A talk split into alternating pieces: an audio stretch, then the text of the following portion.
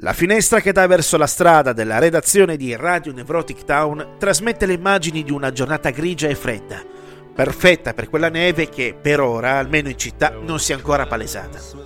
Sposto quindi il microfono dopo aver aggiornato gli ascoltatori sulle ultime disgrazie dalla regione, dall'Italia e dal mondo, quando una notifica fa vibrare il mio telefono. È morto Shemay Gowan, leggenda dei Pogues.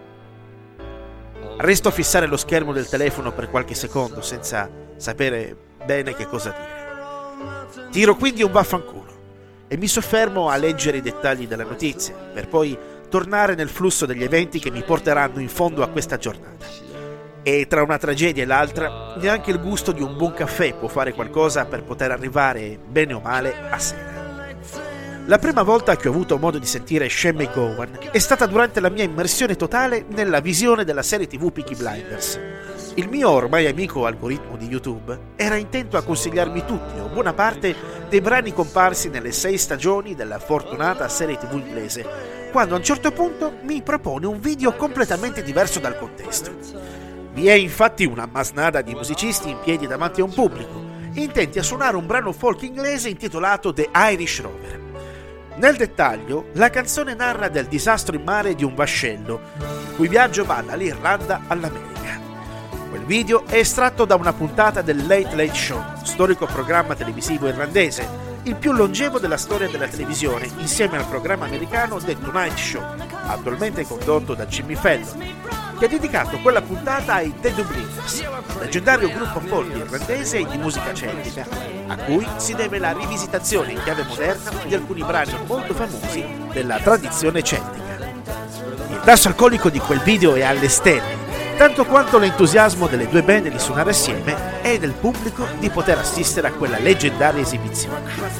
Due generazioni di artisti irlandesi che condividono il palco tra sigarette, bicchieri di birra e quell'atmosfera guascona che rende il tutto sublime. A parte i signori composti in vestiti eleganti e dall'altra ragazzi figli del loro tempo che apprendono dai loro maestri musicali. E al centro Ronnie Drew dei The Dubliners insieme a Shemmy Gowan, il quale canta sorridente con le sue grosse orecchie a sventola e consumati denti a pettine, vestito un po' alla Miami Vice. Dopo la visione di quel video ho iniziato un massivo viaggio all'interno della musica dei The Pogues e della figura di Shane McGowan, leggendario tanto quanto il suo stile. Poesia del linguaggio senza tempo e soprattutto senza barriere della musica. Se Shane ha insegnato qualcosa che ha imparato ad amare il suo genio musicale è che non bisogna mai prendersi troppo fottutamente sul serio. E non importa se non si ha una celestiale voce melodiosa, un aspetto azzimato particolarmente affascinante, o se non si è coloro che dicono sempre la cosa giusta nell'occasione giusta e non importa neanche se completamente ubriaco, cadi e ti rompi i pochi denti che ti sono rimasti in bocca, rimanendo così a gengive scoperte per un tempo indefinito. In tempi in cui la perfezione è roba relegata soltanto a litri e litri di botulino o ai filtri delle fotografie da condividere sui social, essere realmente se stessi è la vera rivoluzione.